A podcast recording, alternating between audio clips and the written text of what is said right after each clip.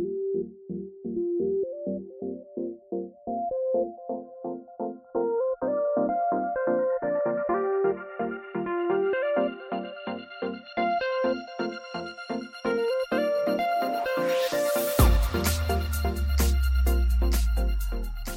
Welcome to Hazel and Katniss and Harry and Star, a young adult literature podcast, their film and television adaptations, and everything in between. I'm Joe. And I'm Agent 355. No, you are not. No, I'm not. I'm Brenna. oh, I'm Yorick. Wait, what? What are we doing? but our show is created on the traditional lands of the Haudenosaunee, the Huron-Wendat, and the Anishinaabe on lands connected to the Toronto Purchase, Treaty 13 of 1805. And on the Tk'emlúps te Secwépemc territory within the unceded traditional lands of Secwepemcúlecw. And today's text, Y: The Last Man, is set primarily in Washington, D.C. Well, sort of it comes sort up of. the most. We picked it. Um, right. The traditional home of the Anacostan and Piscataway peoples. This is absolutely not something either the series in the comics or the TV show deals with, and I actually think it's total mm. missed opportunity. It is weird, isn't it? Yeah. Because it's right there. Yeah. Yeah. I don't know, man. So we're talking about Y: The Last Man, and it's a comic series by Brian K. Vaughan and Pia Guerra, and we have looked at I think we're both on the same page here, right? We've read, mm-hmm. I read the first four volumes. I think you made it to five, and then I we did, both watched yeah. the first four episodes. Yes. And it's a reread for both of us, but it hits pretty different this time around, I would oh, say. yeah. mm-hmm. and, uh, and I think we have, we have sort of similar but different feelings about the the TV series. So I think it's going to be a good discussion today, Joe. Hmm. Yeah. So, Brenna, do you remember when you first read these? I read them as they came out wow. in paperback. So not as they came out in single issues. Mm-hmm. And then at some point, Dev acquired the whole series. And so Pia Guerra is a Canadian comics artist, so I've used them, you know, in classes where we've looked at different styles of art by Canadian creators and mm-hmm. things like that. Mm-hmm. So I, I have a, a, strong familiarity with the series as a whole, but I surprise I cannot believe how much I don't remember what happened yeah. I'm at the end of issue four and I'm like, mm, not really, not really sure what happens. I know certain things happen. I can't remember where or how or it's yeah. Weird. Yeah. And so that's been a strange experience of watching the TV show because I'm not entirely sure which creative choices mm-hmm. are just mm-hmm. moved up from the comic series or which I'm misremembering or what. So it's been kind of a strange experience. But when did you read these for the first time? So I got into comics relatively late. For a long time, I was one of those people that we don't always love who say, oh, well, comics are for kids. So mm. it wasn't probably until hmm, maybe a decade ago, maybe mm-hmm. a little bit longer, all 10 volumes were out at this point, and this ended up really being my gateway back into the world of comics. Mm. So I devoured these, and then I used these as my kind of litmus test whenever people would say, I'm interested in comics, but I think they're for kids, or mm. I'm not really interested in superheroes, because that's kind of the other prevailing myth is that it's DC and Marvel that's yeah. doing comics. So I would use Y: The Last Man as an opportunity to educate people. Like there's other types of stories. And in a way, this is a bit of a superhero chosen one kind of narrative. Mm-hmm. But I found the premise, oh boy, it's such a good hook. Mm-hmm. So I would typically give people like my first volume and then they would get absolutely latched onto it. And then from then it would be, okay, well, let's talk about other similar kinds of comics. And we would go from there. You are also a big lover of Brian K. Vaughan's work generally, right? I really am. Yeah. We obviously just talked about Runaways a couple of weeks ago, which is arguably one of my less favorite ones of his, but mm-hmm. Saga and Paper Girls, big, big, big fan of.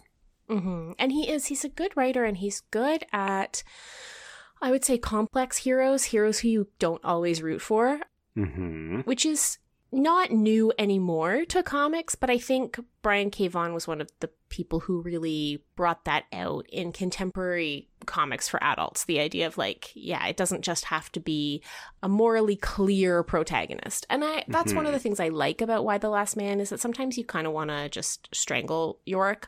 Oh I also gosh. really appreciate that the comic is aware of how how pretentious a slacker mm-hmm. Yorick is and mocks him for it mercilessly. That's At kind of every my opportunity. Yeah. my favorite meta humor in the comic is the con- the comedy that comes from just the rest of the world interacting with Yorick, frankly. Mhm. All right. So, Brenna, uh, what is this comic about? Okay, so the hook, the hook is that uh, Yorick is literally why the last man. Uh, some kind of virus has swept through the world, and all living mammals with a Y chromosome have died Mhm. simultaneously, Yeah. except for Yorick and his monkey named Ampersand. And yeah, his monkey's named Ampersand. And yeah, that's one of the things I'm talking about with him being pretentious. Mhm. So the knock-on effects are many, right? Um, men are obviously a, a large percentage of the people who fly planes and drive trains and drive trucks, and so Yeah. the knock-on disasters also kill lots of women and Right. infrastructure basically collapses so it's not just like half the population dies it's like half the population dies instantaneously and then many many many many many many more people continue to die as Mhm. like water plants cease to function properly and so on and so forth There's a lot of nuclear disasters. The entire chain of command in specifically the US, because that's where the majority of the story takes place. So we end up with it's York's mother in a bit of a convenient state, right? Where she's, I think, a senator for. she's oh a congresswoman yeah There we go. she's a Okay. democrat Yeah. And that's actually one of the interesting things that they swap for the TV show, right? She's conservative in the comics and she's very reactionary against like a lot of women's issues, which I think is where some of the tension comes from Yorick and his sister Hero, who Mhm. are both a little bit more liberal and open minded. Mm-hmm, mm-hmm. And in the TV series, they accelerate all of the political intrigue quite a bit. In the comics, it's actually quite a slow burn. So hmm there's this whole scrap over who's going to be in charge because obviously many of the people in the chain of command are dead. And Mhm. so instead it becomes like the minister of agriculture, I guess, Yes. is technically now the president. But it's effectively the the surviving women in the US House of Representatives who are Democrats, but the president was Republican, I think hmm they are sort of trying to just hold things together as best they can. That is all accelerated in the TV series. But basically, so you've got like this political situation that's really unstable. And one of the things that I think is fascinating is the primarily Republican senators and congresspeople who have died, their wives are asking to take over their seats. Mhm. But they weren't democratically elected. They weren't elected, right? But the country is also not in a position to be able to hold elections. So Mhm. this is the whole thing that's happening. We also have side plots where there's an Israeli commando um, named Mhm. Alter. There's these women who have sliced off their breasts or burnt off their breasts who are trying to kind of like lead this sort of like an old school lesbian exclusionist kind of society but they're also extremely violent and murderous um, and they call themselves the amazons Mhm. there's Yorick's sister, who is Hero, and she is an EMT. There's all these different like little plots going around the outside, but really the key central piece here is that they need to find out why Yorick survived and Mhm. see if that is something that can be harnessed to help rebuild the population. hmm Yeah, so Yorick was living in New York, as was Hero, but they get separated. Yorick has a girlfriend who loves him, but she's kind of off doing her own adventure in Australia, and she's a bit of a big plot point early on, and then she fades away as time passes, because the comic covers a lot of time. Like, Mhm. I think between volume one and five, there's like two years that go by. And basically, Yorick ends up getting picked up by Agent 355, who is a member of a Culper ring. It's a kind of secret society. Yeah, I was gonna say it's a secret service within the secret service. It's like it's Yes. very secret. They work for the president, but they're also they seem to be quite empowered to do their own thing. hmm They're very much like doing things politically behind the scenes that would not be okay on the books. And that's part of why they have to do it. But also, you're like, oh, um, mm-hmm. this is not good. Anyway, so 355 is actually tasked by Yorick's mother to escort him to find Dr. Mann, who is a geneticist who might be able to assess why Yorick and Ampersand were resistant to the virus so that they can find some kind of cure. In later volumes, there's a Russian Mm-hmm. uh, a woman from Russia who discovers that they have a the Soyuz rocket, eh, the Soyuz capsule is coming back, and it's going to land. Mm-hmm. It's designed to land in an ocean, but they've stayed up there way longer than they should have, and they're coming down, and they're going to land in some field in Kansas. Yeah.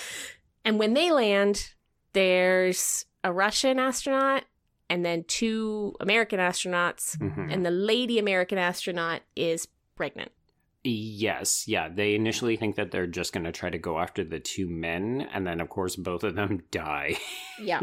in the crash, not by the virus. So, yeah, but we do end up with a pregnant American, and that's where the Israeli agent Alter ends up intersecting. Thank God, because I think this is actually one of the worst subplots from a contemporary point of view. Just the way that Israel is oh boy, they're presented as wanting, well, not even Israel. It is this agent who works for the Israeli army, Alter, who believes that the only way to guarantee stability is to identify a villain or an mm. antagonist. So she actively cultivates war and conflict. So she wants to abduct Yorick and bring him back to Israel so that they can be a powerhouse, like in the new regime.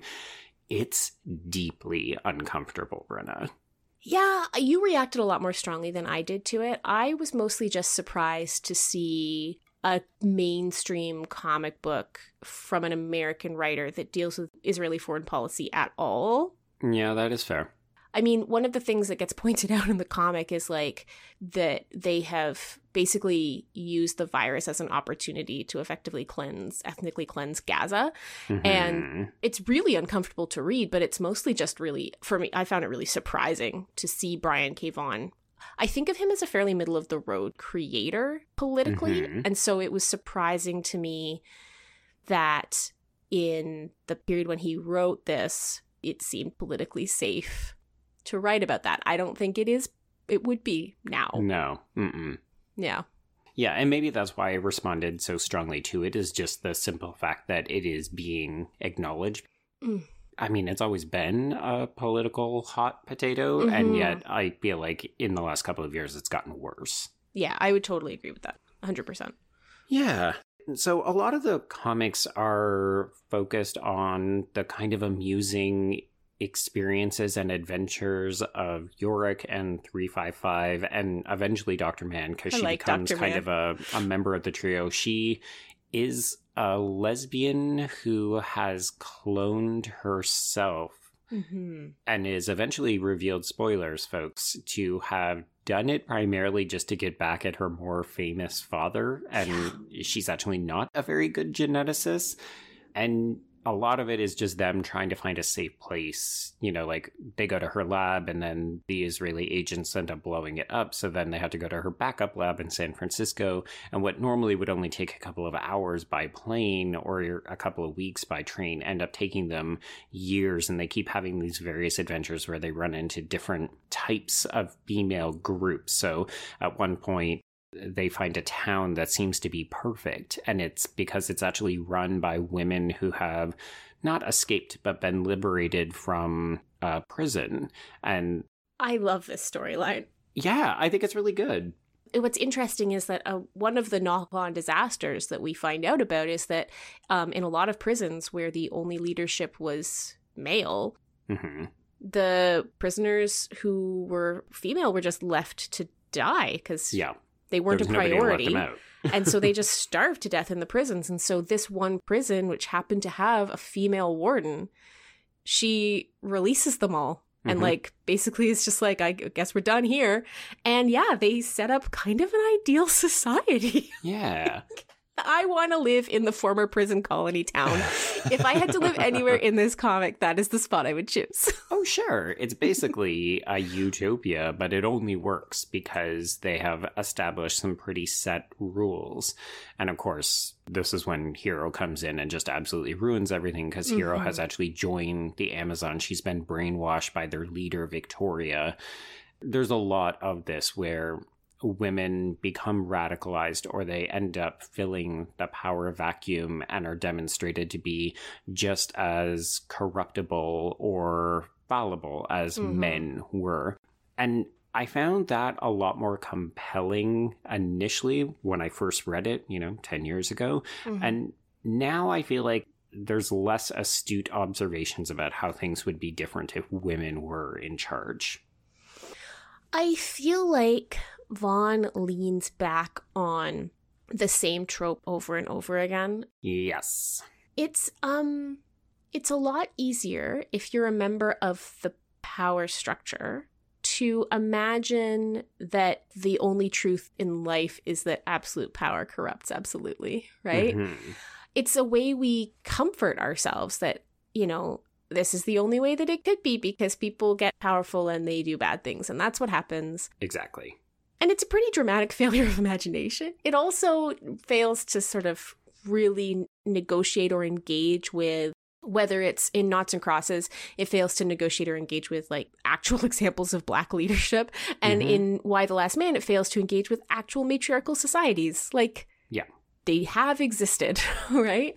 And uh, and I find that to be I think it's just it's the easy road, but it's definitely disappointing. And I didn't notice it the first time I read it. I was just like, mm-hmm. oh wow, look at all these cool adventures. And this time I was like, it's really convenient that every time he needs a villain, he's got a brainwashing woman who's incredibly like power mm-hmm. hungry.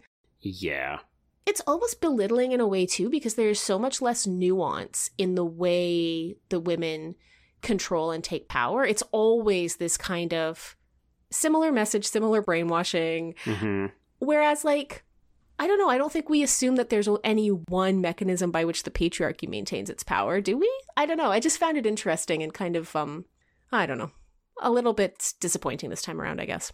Yeah, it definitely leans into the sensational, which, mm-hmm. you know, as somebody who creates, I can understand because you're looking for conflict. You're looking for things that are exciting to read or watch.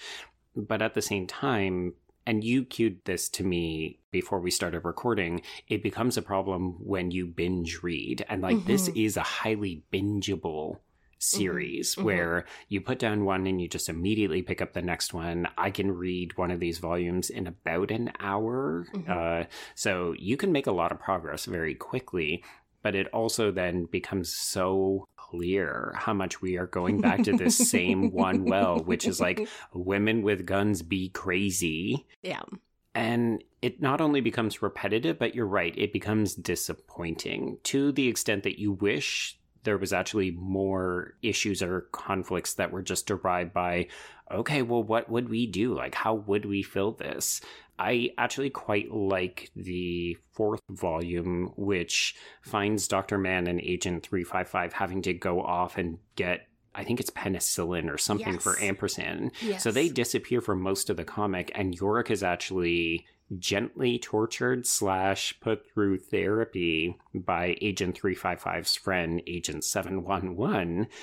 And not only do I think the art is really interesting in mm. this particular volume, but it finally addresses an issue that plagues the first three volumes of the comic, which is why does Yorick seem to have a death wish? He just yeah. constantly reveals his gender identity and oh puts God. himself in front of Agent 355, who is always better prepared to handle any kind of conflict. Yes. And it's an interesting, we'll talk about when we get to the TV series, but it's interesting how this ports over to the TV series. Mm-hmm because it has I don't know, I guess less of the complexity. I find this part of the comic series really difficult to read. Okay. It's incredibly yeah, we should note the fact that the use of the R word is Ugh. liberal oh throughout oh all of this. Oh and in this particular volume, Yorick is repeatedly debased using the gay slur. Yes. It starts with F. I'm not going to say it. Yes. It also hinges on sexual abuse in York's past that I suspect some of our listeners might want a heads up on before they pick up. Mm-hmm. York is in such a vulnerable position here. I mean, he is always in a vulnerable position. That's Right. one thing the comic makes really clear. Like York's gender, it assigns him specialness and importance, but no power No. um, in this context.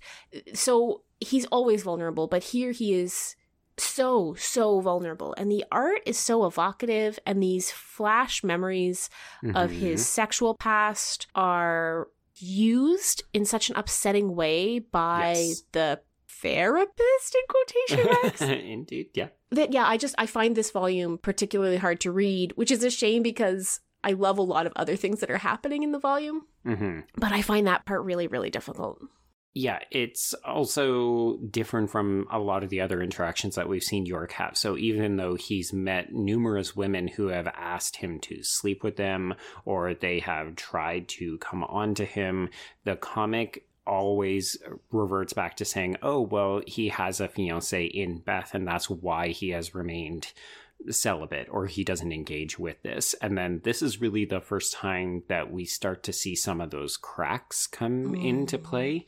And it's interesting because I think, if I'm remembering correctly, he does actually sleep with a woman in volume 5 hmm And, you know, at this point, it's been several years. And you get the impression that because of what he's gone through in volume four, he's realized he has to stop holding on to certain things, including the fact that he will likely never see Beth again. hmm Yeah, it's very well done from an emotional arc perspective, and it's very necessary because you're right. Up until that point, York is extremely annoying. Like, Mhm. Oh my gosh, he's such a brat.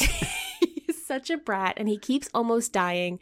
He's very young looking in those first three volumes as well. Mhm. And he's such a boy, you know? And in some ways, that's really compelling, and it makes you kind of want to, like, look after him. But on Mhm. the other hand, it's also really annoying. Yes.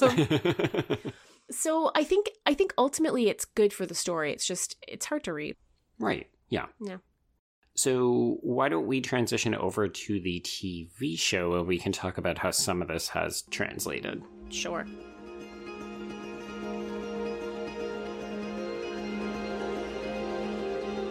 Mr. President, you're.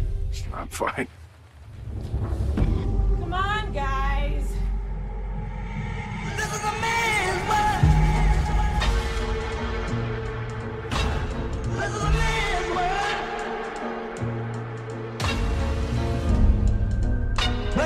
Nothing, nothing without a woman or a girl.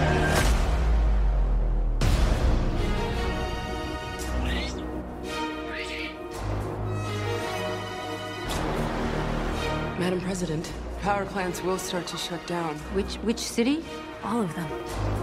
Somewhere is the answer to how this all happened and how we fix it. Who are you? Yorick. You're reproductively interesting. Wow. Okay. Uh, Okay. So, Y: The Last Man? Uh, unfortunately, at the time that we're recording this, it's a couple of days after it's been announced that the show has actually already been canceled, which is a bit of a shame considering the show has had a very long and rocky adaptation route. So, they have been trying to get this onto some kind of television or movie format for the last 14 years.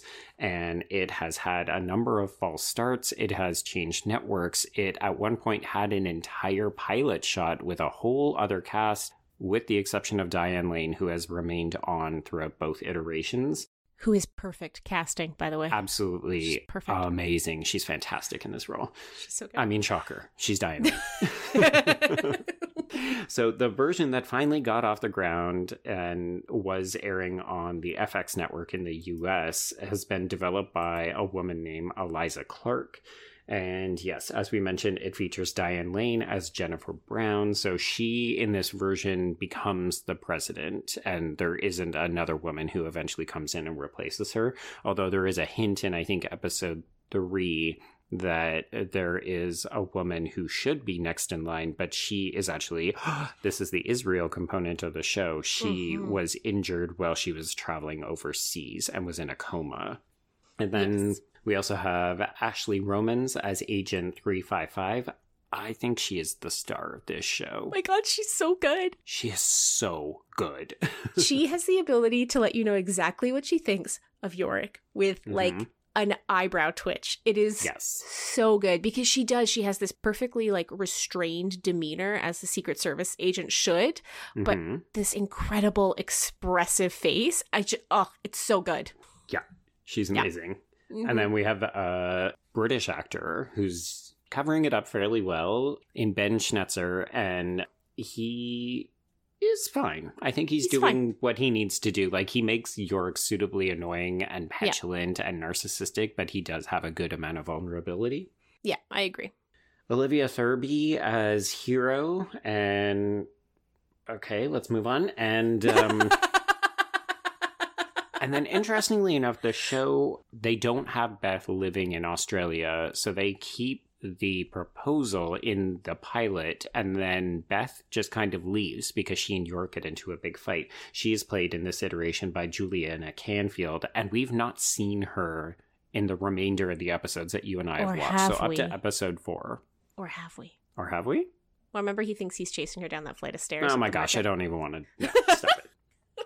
Uh, among some of the other characters, we have Elliot Fletcher as Sam Jordan, a trans man and Hero's best friend. This is one of the things where you're like, oh, okay, the show benefits from Mhm, not being time. developed until later because we actually have a nuanced portrayal of a trans character played by an actual trans actor, which Mhm. thank goodness, Brenna. Yeah, absolutely. Elliot Fletcher is great in The Fosters. If you haven't watched him Oh there, you should. Stop it. so Stop good. it. Well, I'm sorry, but it's true.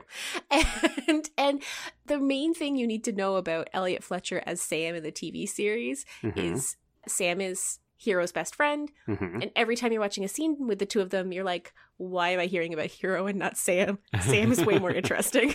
Oh, absolutely. Yeah, it's um I don't think it's any shade to say that Olivia Thirlby is she's not doing a bad job. It's No, that not Hero great is not interesting. No. And No. she's very self destructive. And part of the problem is that she is self destructive and Yorick is self destructive. And Mm-hmm. so those plots end up being incredibly.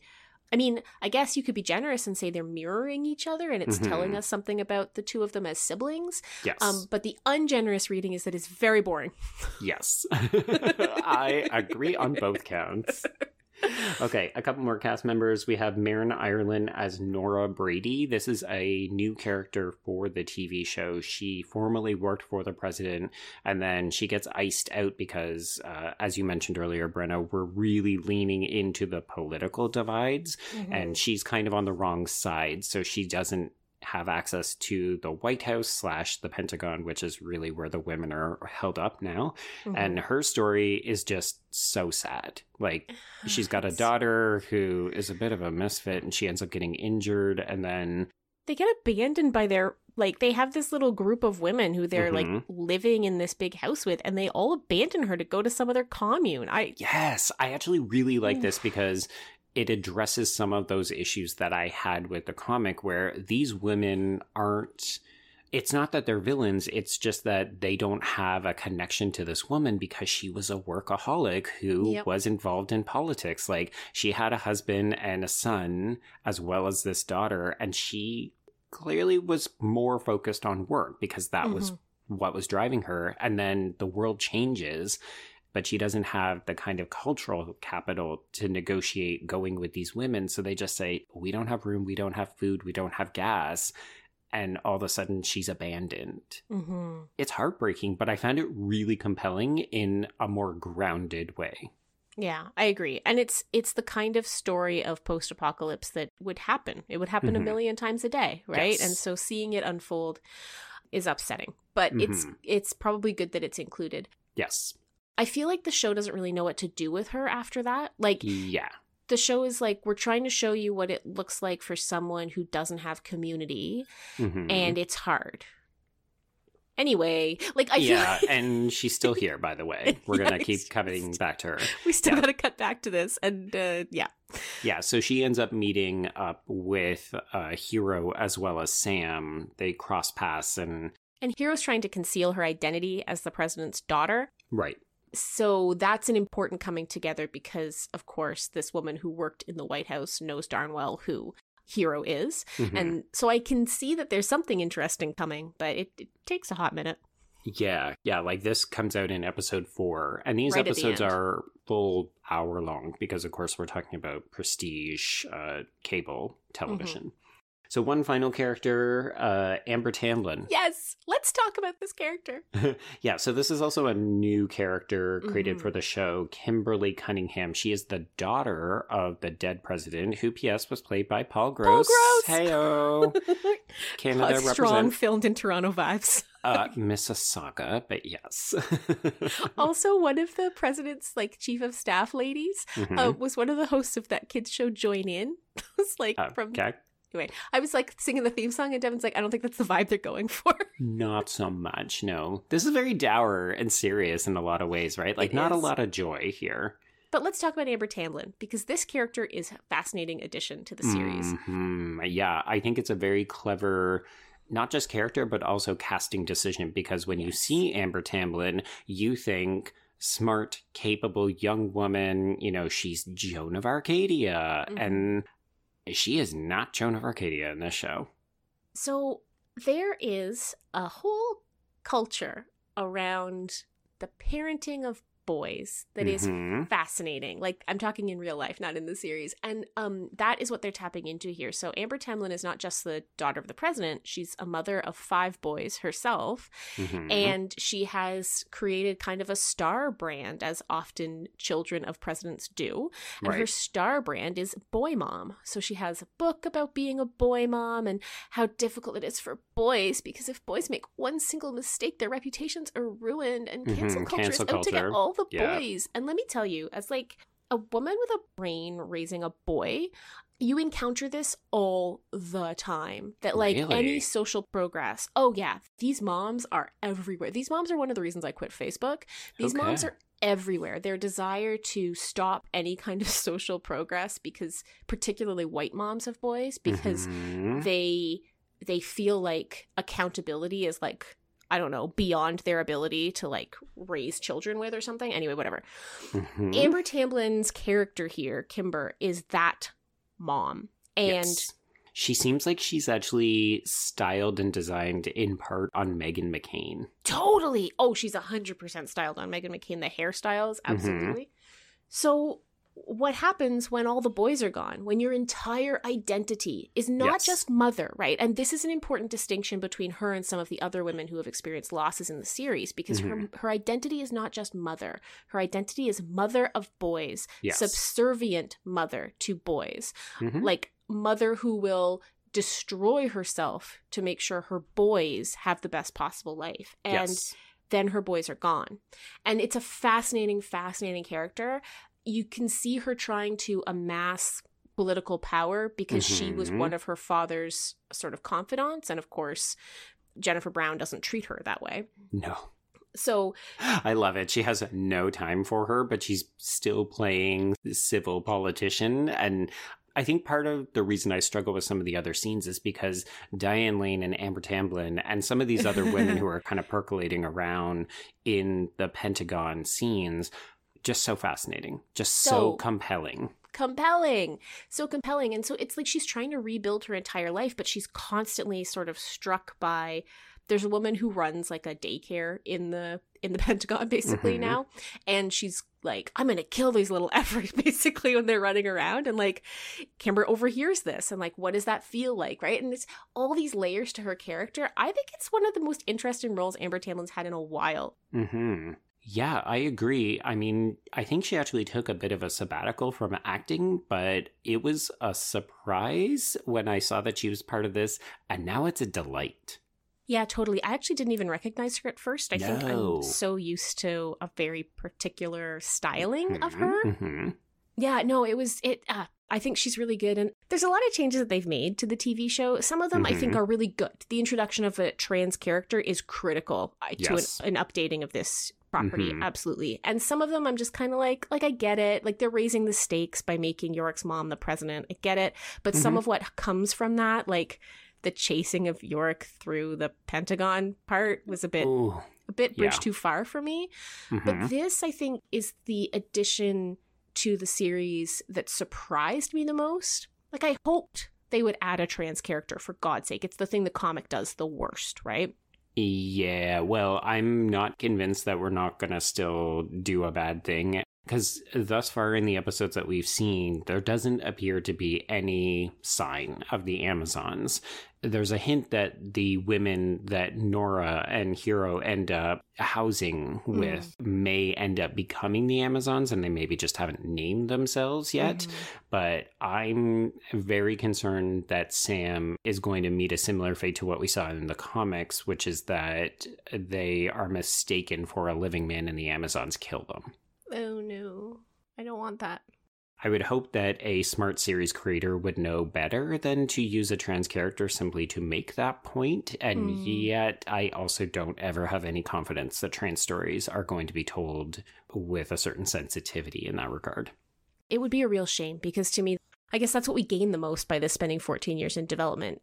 hmm The comic basically doesn't deal with trans issues. It drops a lot of trans related slurs and it Mhm. has a lot of sort of women playing men for convenience or for relationships. It doesn't ever delve into the notion of an identity, a Mhm. transgender identity, and what that would feel like in this context. I mean, one of the things I'm I'm eager to find out with a with an actor as strong as Elliot Fletcher playing Sam is like, what does that feel like? What Yeah. does that wholesale disappearance and this like Mhm. you know we live in this time where there's just so much conversation about like biology and biological mandates and all this kind of thing and you just think like this is such a stark example of what is effectively mirrored in the political realm like i want to know how sam feels and instead we gotta hear about hero all the damn time Well, and I think that's part of the problem, right? Is because of the nature of the story we're telling, it has to be Yorick and Hero, right? Mhm. Like it this really is a story about this particular family, and we're getting it through three different focal lenses.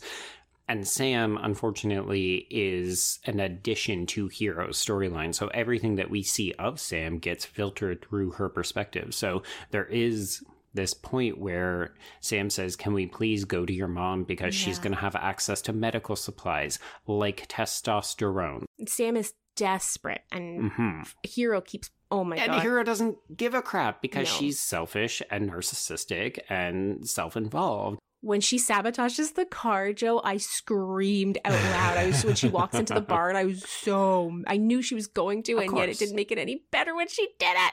Yeah, yeah. And it's, it, you know, again, this is not the actress, this is the character, and it's Yeah. obviously being done by design. And yet it is challenging because there are really interesting stories that hopefully will still be told. I mean, who knows? Yeah. if the show doesn't get picked up by another network, then it will end in about five to six episodes beyond what we've seen. But yeah, overall there could be some missed opportunities to not do more with this character because yeah i mean i think you're right hmm these new additions are smart additions to a story that needed to be modernized Mhm. and i think the additions of amber tamblyn and elliot fletcher are doing the kinds of things that the comic just didn't ever dedicate time to hmm agreed.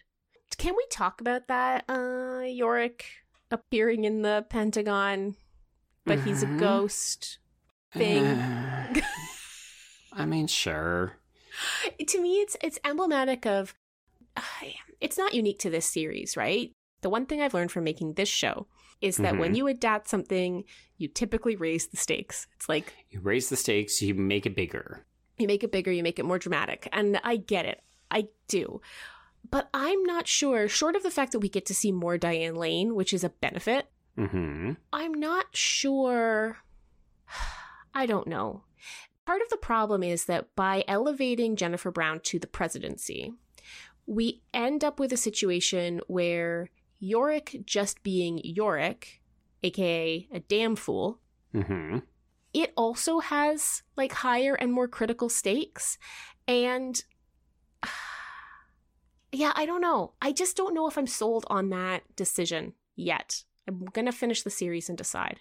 Right. And yeah, folks, we should acknowledge we've seen less than half of this first season, so we don't actually know exactly where they're going to go. But I'm pretty certain that when you got Diane Lane, you're not going to drop this or follow No. the president as she, you know, tries to amalgamate into society in a different role. Like, No. we're going to continue to Yeah. escalate the political war between her and Amber Tamblyn, as Yeah. well as this woman, Regina, who will presumably try to make a bid for the presidency if she can get back from Israel. And I think you have to because you've introduced a global conspiracy with the Mhm. Culper ring that Agent 355 is part of. And I think if they continue to adapt stories from the comics, there is a lot to do with negotiations between countries and Mhm. the upsetting of a global balance, like in terms of power structures.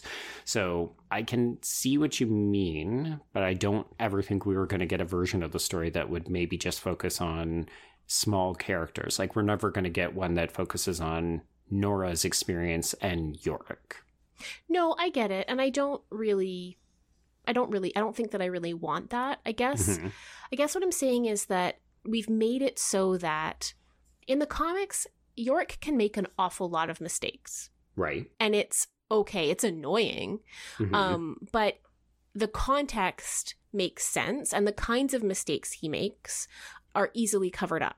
okay. I'm not sure that the only living man in the world running through the Pentagon at night Mhm. was a believable mistake to cover up. And I don't know, maybe I'm just sick of real life conspiracies. and so the idea of also having to maneuver through it in my fiction with people believing that like the president created this virus on purpose and her son survived and blah, blah, blah, blah, blah. Like, I mean, Brenna.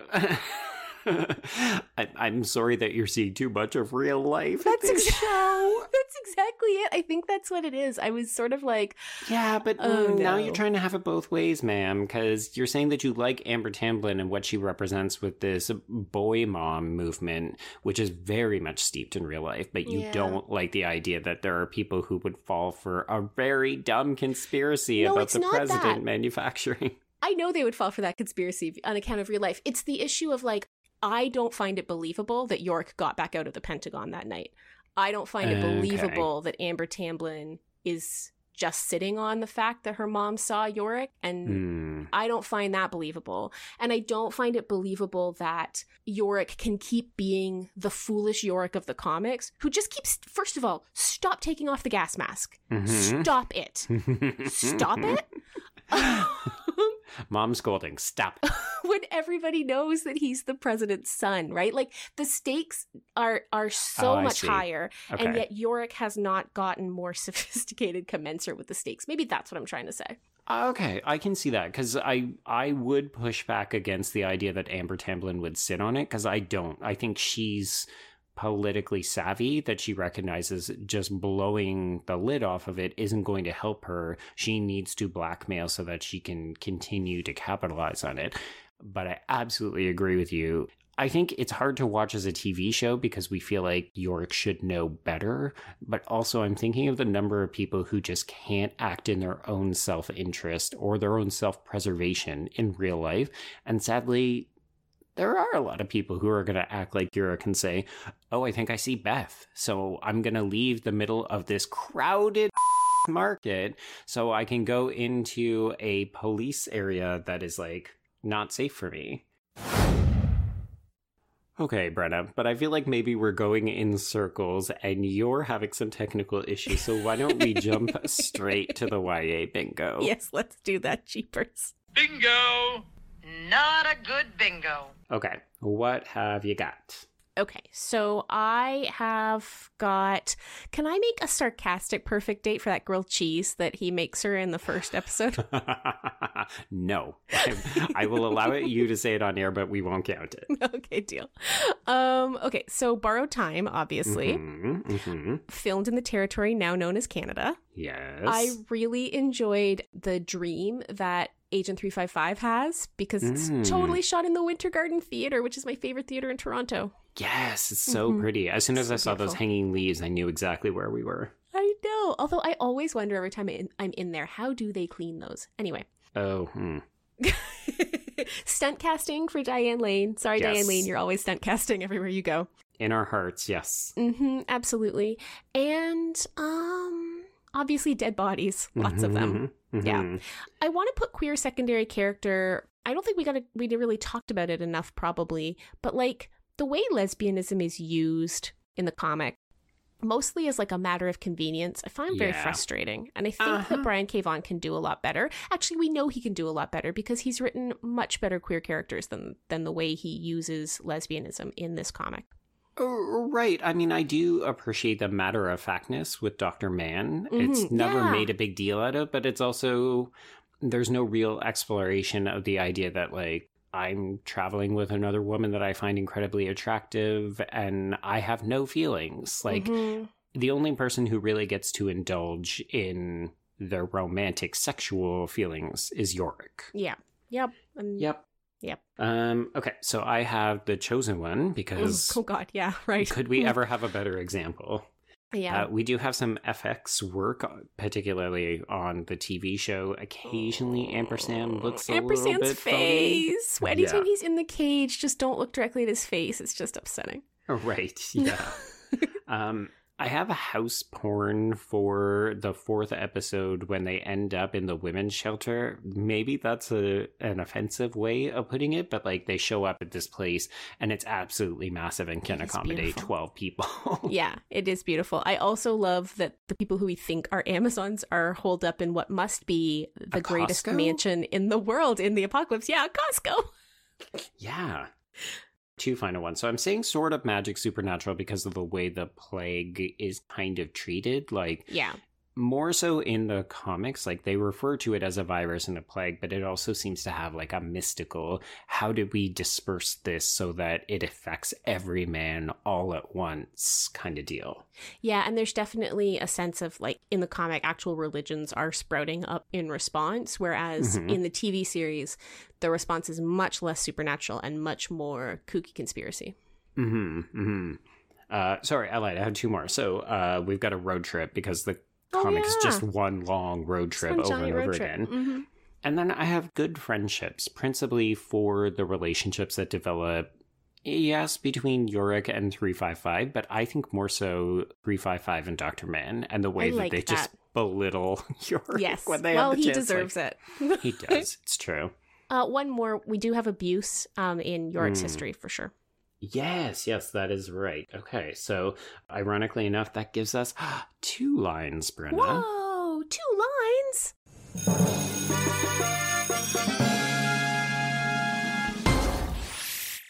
Yay! Look at us. Hey, yeah. Okay. This new board is really working for us, Joe. I know. It's the inclusion of that free bingo square really helps. Yeah, I guess playing it like it's a real bingo game. hmm Yeah, yeah. Isn't that funny how that works? Okay, Oh, so. Britta, where are we going next? We've technically done a run of three full length episodes, but uh, Yes. we're back to minisode format next week. Uh, yeah, so we're checking out a TV series. And Joe, this ticks a lot of our boxes in terms of things we want to see get more coverage. So Okay. the show is called Ronny Chieng International Student. It's an Australian television comedy. Oh, It follows a comedian, Ronny Chieng, playing an international student, and it's partly fictionalized, but it's really based on his own experiences studying law at the University of Melbourne. okay. Yeah. It's interesting. We haven't really acknowledged it, but Y: The Last Man is technically new adult, I would say. Yeah, I would even so. verging beyond that. And I get the impression this is going to be an extension of that. Definitely. Yeah, definitely. And uh, Ronny Chieng, if you don't know him, he's a Malaysian comedian actor, and um, he's actually currently one of the senior correspondents on The Daily Show. So this Ah. series is actually from back in 2016, but it's just landed on CBC Gem and other streaming services in North America. I'm excited to check it out. It exists because it won a reality show in Oh. Australia to like make a new comedy series. It's Okay. only seven episodes. I'm going to try to watch the whole thing. I think, Joe, you're going to watch the first couple. Yeah. And uh, yeah, I'm excited to talk about it because it looks like it's a lot of fun and and really different from anything else we've looked at. Ah, I'm excited too. Yeah, I can always do with a bit more comedy as well. Yes. okay, and Brenna, if people are reading along with us for book club, what Oh, should they be checking out?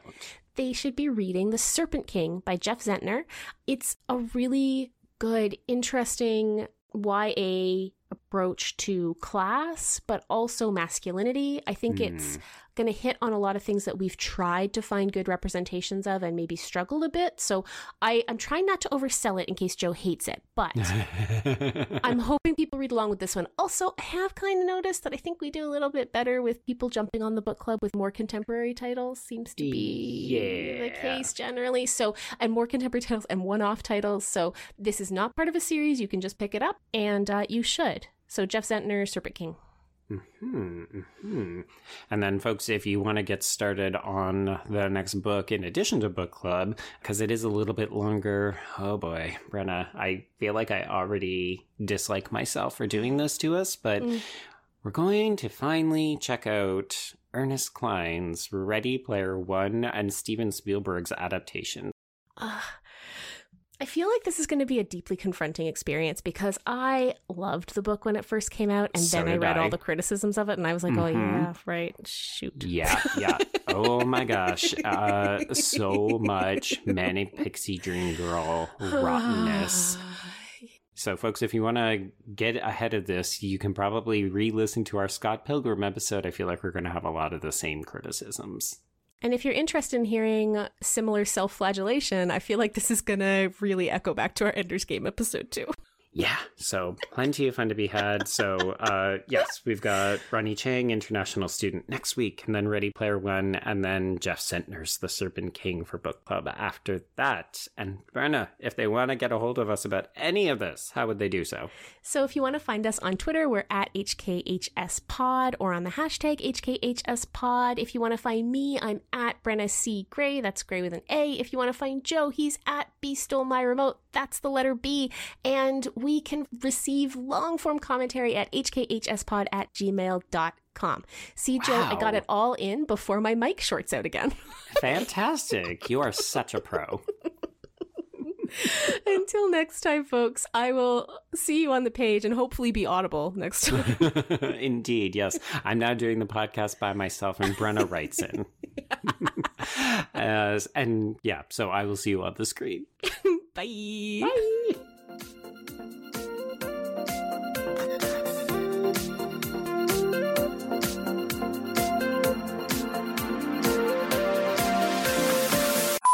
There's a hint that the women that Hero and uh, what's her name? I think she's really good, and and more importantly, you know, there's a lot of changes that they made to the TV show that um I are fine, or they're what am I trying to say? Take that again. yeah.